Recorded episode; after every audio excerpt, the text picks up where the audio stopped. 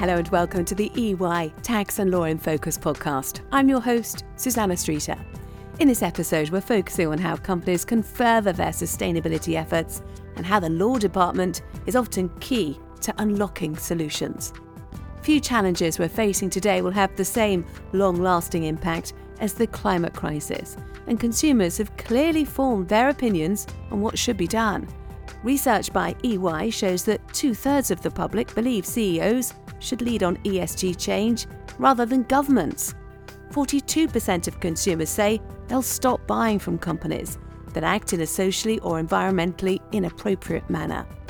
And more than three quarters of investors are conducting structured ESG evaluations of target companies. We've had multi billion dollar promises from business leaders about environmental targets and progress on social and governance issues. Successive COP summits have made similar green commitments, not least pledging to invest up to $6 trillion annually in renewable energy until 2030.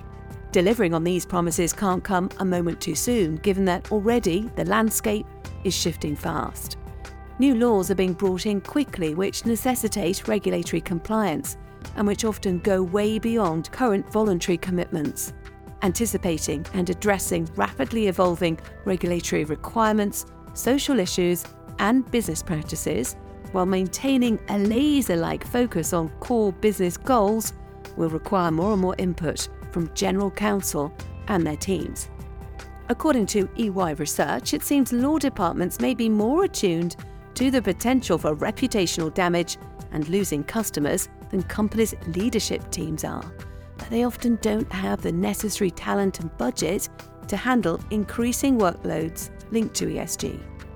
In this podcast, I'll be joined by eminent law leaders to discuss the full impact of these challenges across environmental and social issues and find out how law departments should adjust and deal with this increasingly complex environment.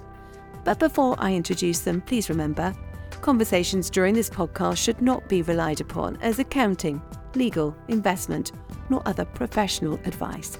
Listeners must, of course, consult their own advisors.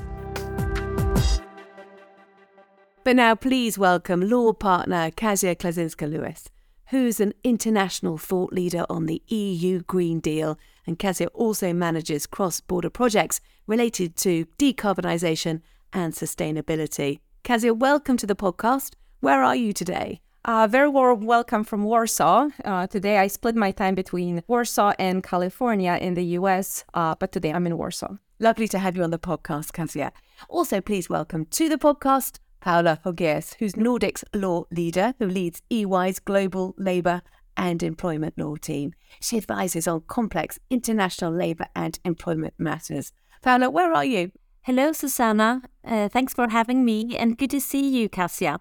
So I am located in Stockholm. Lovely. Well, it's great to have you on the podcast and get you two together. First of all, Kasia, can you tell me what does the EY General Counsel Sustainability Study show in terms of just who should take responsibility for ESG issues in companies? I mean, this is such a broad topic, isn't it? Well, exactly. And I think this is exactly what our study is uh, underpinning that sustainability is such a broad topic uh, ranging from decarbonization through circular economy, through social issues to uh, corporate governance. So the study really captures all of the different dimensions of sustainability, which also creates complexities when it comes to the corporate ownership of uh, those topics.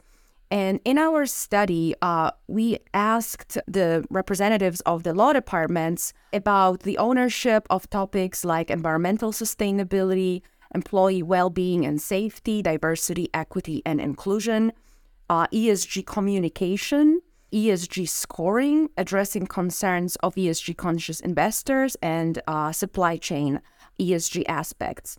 And then we asked them uh, among the corporate functions like law and HR and CEO or board, finance, marketing slash PR and operations, who owns sustainability topics under these labels, there was also one other possible response, which was collective responsibility. And as you may guess, actually, this was the most commonly selected option under each of these items. in one case, 80% of the respondents said that environmental sustainability as a collective responsibility. When it comes to specifically law departments, it was mentioned it did play a role in uh, leading this topic within organization, specifically addressing the ESG concerns of investors. This was pinpointed as one of the areas where law departments might play a particular role. So, Paula, let me bring you in and focus on the social aspect because an increasing number of companies really do seem eager to go beyond minimum legal requirements and now be seen as good citizens, especially when it comes to these social issues. What do you think is driving this focus? Thank you, Susanna. And, and yes, this is definitely something we are seeing more of. Partially, we can see that it's due to increased legal regulations, uh, not only on an international level, but also locally driven. But in addition to this uh, comes a general spotlight on social issues. And there is an awareness in the world, and particularly an awareness among consumers and employees. This is something that many corporations now are eager to mirror. Consumers will no longer be satisfied with just the minimum legal requirements, and so one can say this is kind of pushing corporations into staying at the very forefront of the ESG agenda.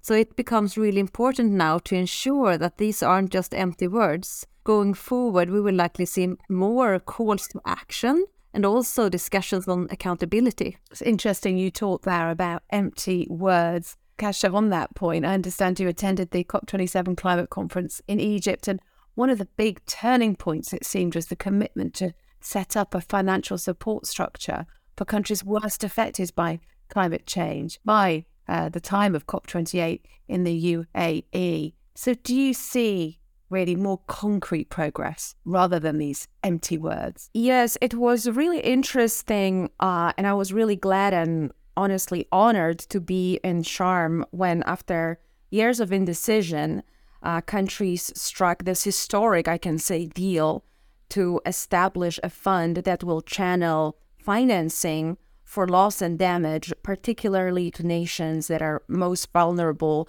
to physical impacts of climate change, like really weird weather patterns and wildfires, etc. So even though, as you were saying, uh, Susanna, the details around setting that fund up were pushed back to COP28, and COP27 only brought about this declaration. So, as you were saying, just words. But I think it is a really important starting point because a declaration, a commitment uh, was very much needed so that the decision makers could go ahead and now actually start working um, around the details of how this fund, which we can imagine will be extremely complex. Absolutely. And and thinking of COP28, looking ahead to it, what actions should law departments consider in advance of the event? It's really interesting how the nature of COP itself evolved. Um, so it was perhaps maybe over the last two, three years where it really changed its dynamics from this just intergovernmental uh, discussion that no one was really uh, outside of this world, no one was really paying attention to. Now, this is a central focal event, climate event of the year that attracts a lot of business, members of the civil society, representatives of various uh, indigenous people. And so the corporate uh, law departments should also be aware of the pledges that their CEOs who frequent uh, COPs nowadays uh, make at these sessions, because then it will be up to the law departments to actually operationalize on these commitments through, for instance, enforcing sustainability clauses in the contracts they uh, conclude with their suppliers, etc. So, so definitely, COP has this business uh, dimension that we haven't seen before. And so, do you think, in a way, there's less of a worry about companies resting on their laurels in terms of the voluntary ESG commitments they've made, but instead perhaps pledging commitments they actually might find hard to deliver in practice? Well, time will show. Obviously, these commitments are very ambitious, a lot of them. And uh, now we have to also remember that when we talk about commitments, we usually refer to climate aspirations and goals that are more that are perhaps a little bit easier to to track uh, than um, commitments around let's say, social issues that are maybe more qualitative than quantitative.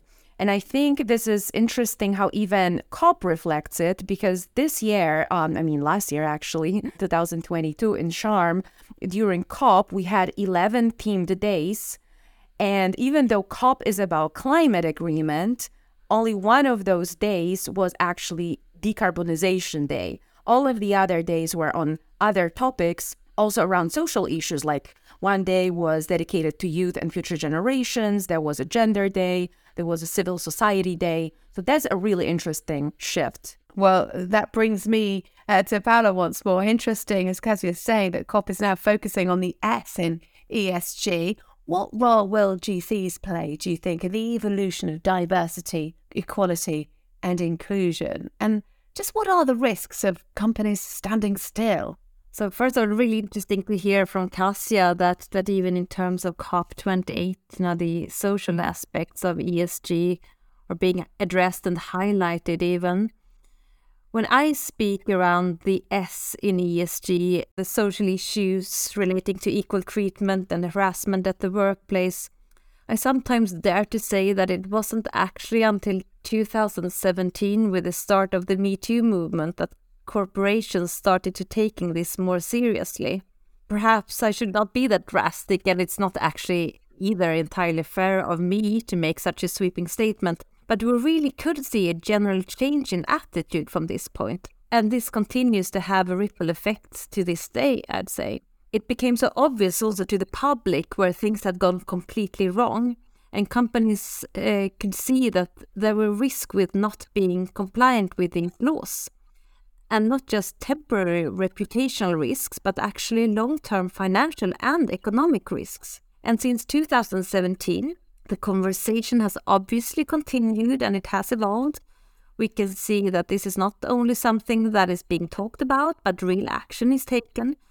And I am convinced that GCs do play an important role here with everything from ensuring that proper investigations are conducted and proper actions are taken in case of policy breaches, and obviously working closely with the talent team here. So, to summarize on this, Susanna, um, not keeping up with diversity, equality, and inclusion can get real consequences. Uh, corporations should not consider this as soft law anymore. And I also think we will see even more demands from consumers and employees going forward. So this is definitely something that GCs and, and companies as a whole need to contend with.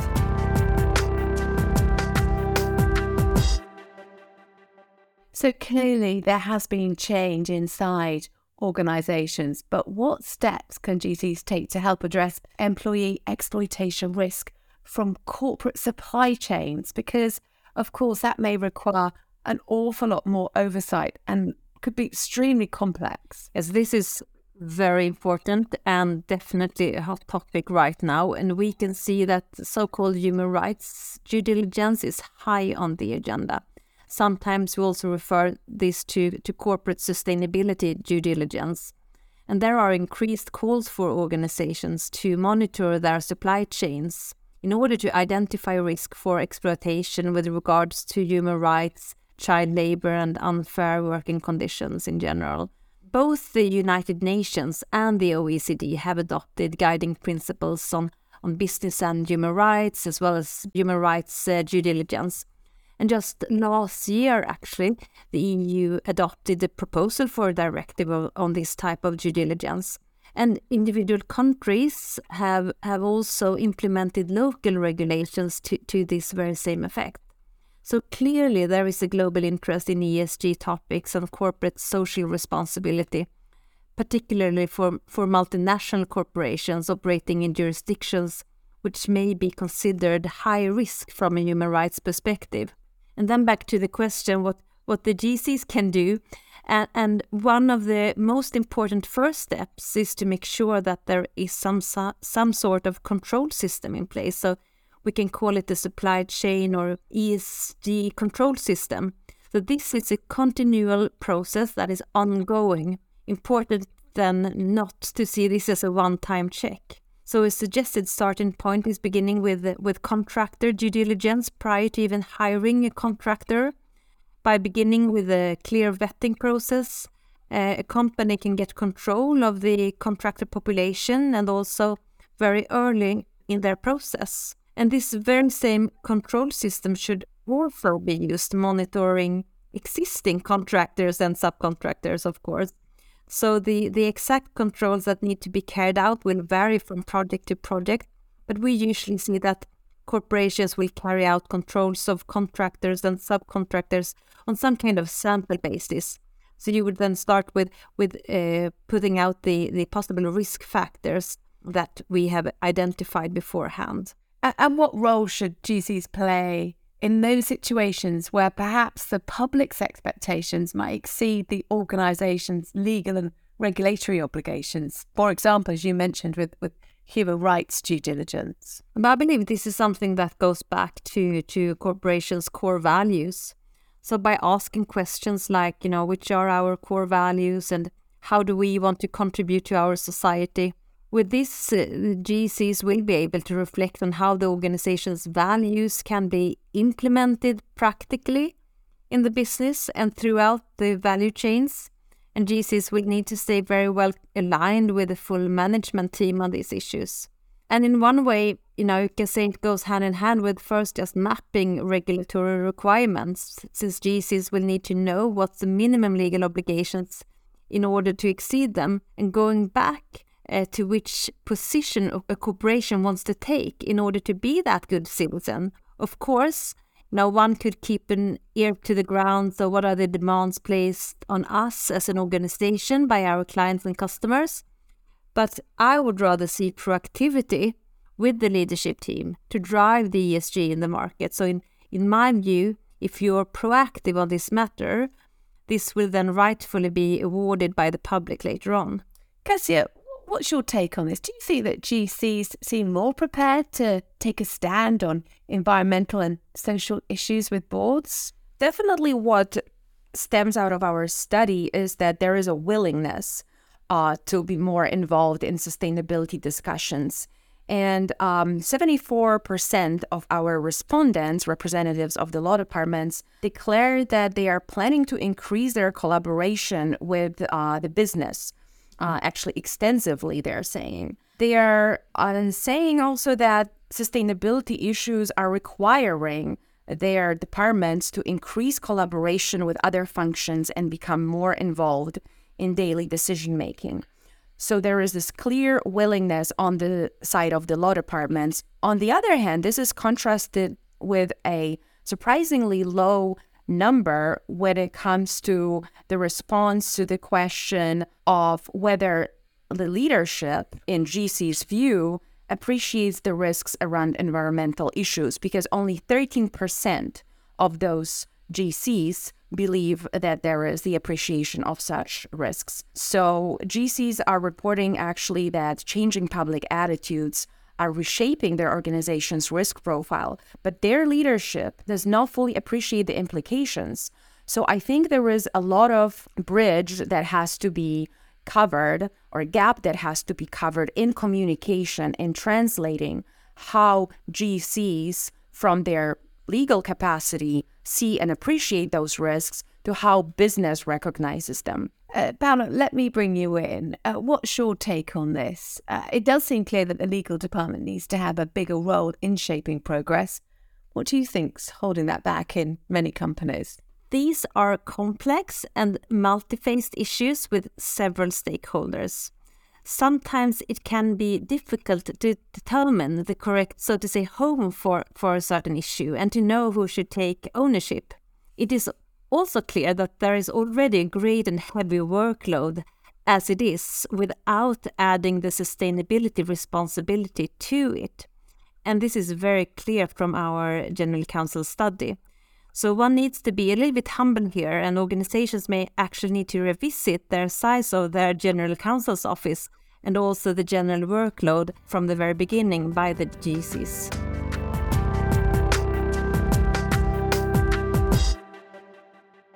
Kasia, I want to focus on one particular legal regulation now because we know you've been outlining how legal regulations have become a real catalyst for sustainability goals.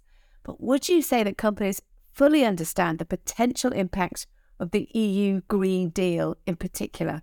Or are they still playing a big game of catch up? They still are playing game of catch up, but this is quite understandable in my opinion. Um, so the EU Green Deal is the largest EU legislative reform ever undertaken. And I'm thinking it's probably the largest legislative reform happening at once, you know, anywhere in the world or any time in the in the history. So so definitely there is a lot to navigate. And this whole sustainability transformation or transition, it's very much policy driven as sustainability is moving away from more corporate social responsibility dimension into very concrete legislated obligations. So the EU Green Deal is basically an umbrella under which specific proposals are being put forward. Right now, if we were to print out, which we're obviously not doing, being con- conscious of deforestation issues, if we were to print out all of the EU Green Deal policies together with impact assessments and accompanying documents,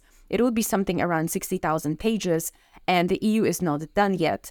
So obviously, it's uh, a massive amount of new regulation coming corporates' way. And even if they have full visibility of all of the individual proposals, then they have to interpret them, clarify any ambiguity. So, really, really big challenge uh, from the sustainability regulatory perspective that will, to a large extent, fall on the shoulders of the law departments.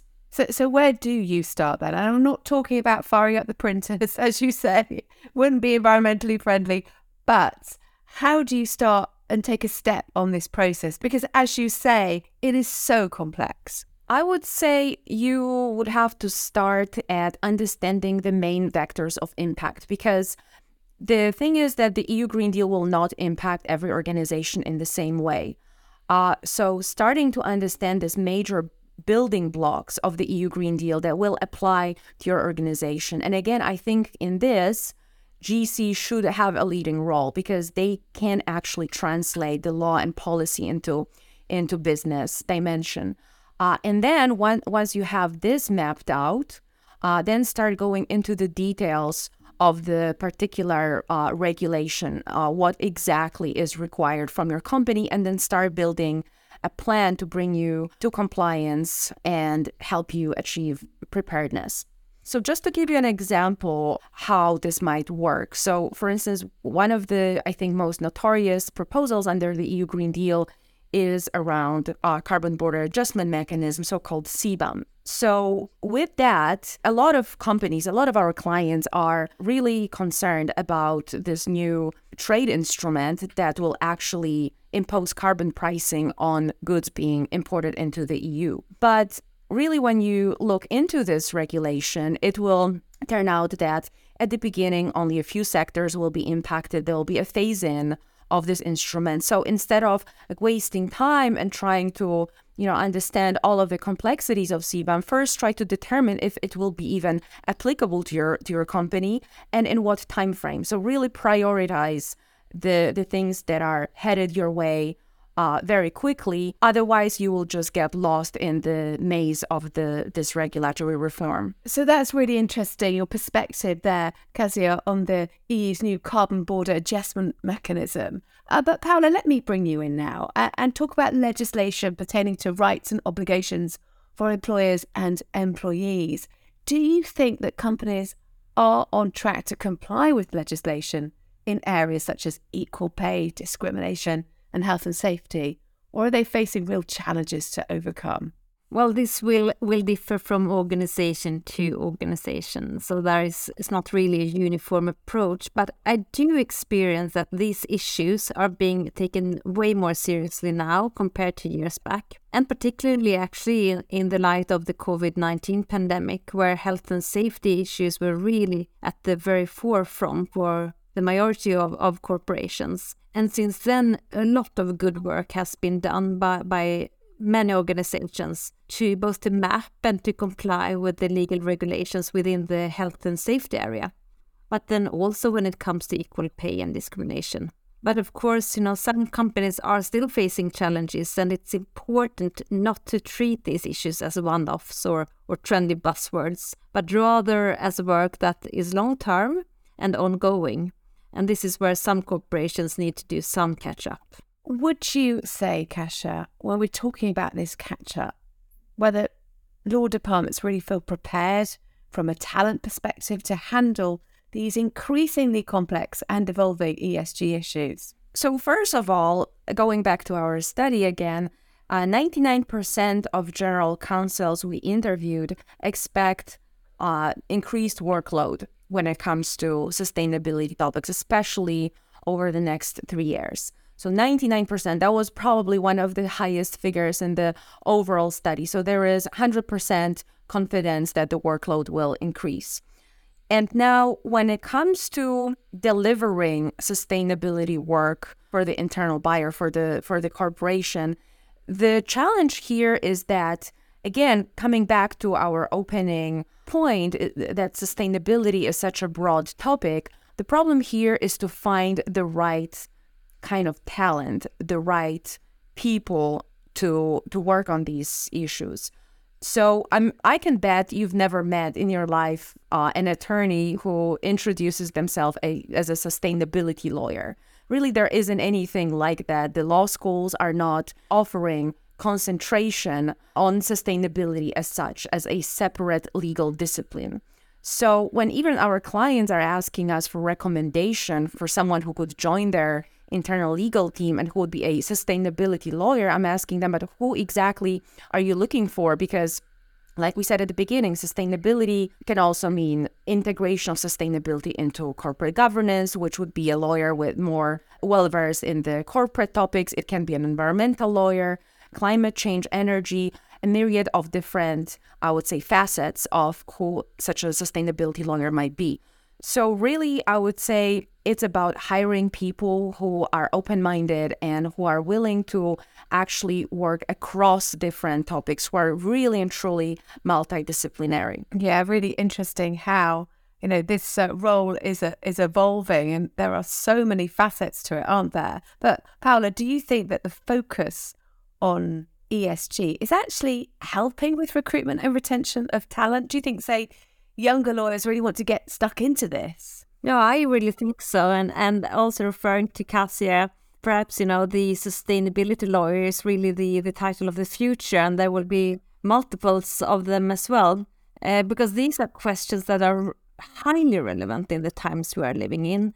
And it is natural to seek a sense of belonging and that the work one is doing uh, is also important. So this this applies broadly, of course, but uh, but I think this is especially important actually in creating value for the lawyers that are part of the GC functions. Say, for example, um, you, know, there's somebody listening right now who wants to take a step or make much more progress on this journey. Can you give one nugget of advice, both of you, that would really help companies to ensure the law department is at the front and centre of the big sustainability push? Paula? My takeaway would be to keep track not only of the minimum legal requirements, but also of the corporation's core value. So, how can these be connected, and how can legal requirements assist in implementing the core values of the corporation, and vice versa? So, in my view, this is an important first step actually in making sure that the law departments are front and center. Kasia, what's your big takeaway? I would say that law departments that are planning to take an increasing responsibility when it comes to sustainability, they should be prepared to handle and deal with a lot of ambiguity and uh, and complexity. Law is complex, but I think when it comes to sustainability, we particularly have this uh, lack of clear boundaries, uh, lack of legal clarity to the very um, big extent and ambiguity. And I think we as lawyers, we are not well equipped to deal with ambiguity because we're always used to being backed up by precedents and what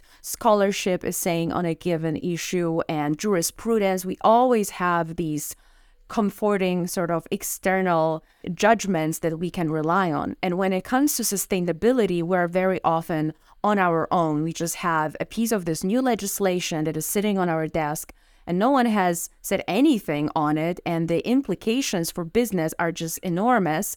And we have to issue this judgment, render this judgment completely on our own. And I think this is this almost psychological dimension of working on sustainability topics that maybe is not talked about a lot, but I think it should be because it does create this additional pressure on the lawyers who are working on these topics and they, they should also be cognizant of it and, and don't feel like they are somehow lacking because this is completely normal when it comes to such a broad topic. Well, fantastic. And I know we've all been sitting very comfortably during this podcast, but a, a great takeaway there get out of your comfort zone. Thank you to both of you for such a fascinating discussion. Some really useful insights there on just how businesses should prepare for the incoming wave of legal ESG developments. Thank you, Kasia. Thank you, Paula. Thank you so much. Thank you. For more information, you can visit ey.com. And a quick note from the legal team the views of third parties set out in this podcast aren't necessarily the views of the global EY organisation, nor its member firms. Moreover, they should be seen in the context of the time in which they were made. I'm Susannah Streeter, and I hope you'll join me again for the next edition of Tax and Law in Focus, brought to you by EY, building a better working world.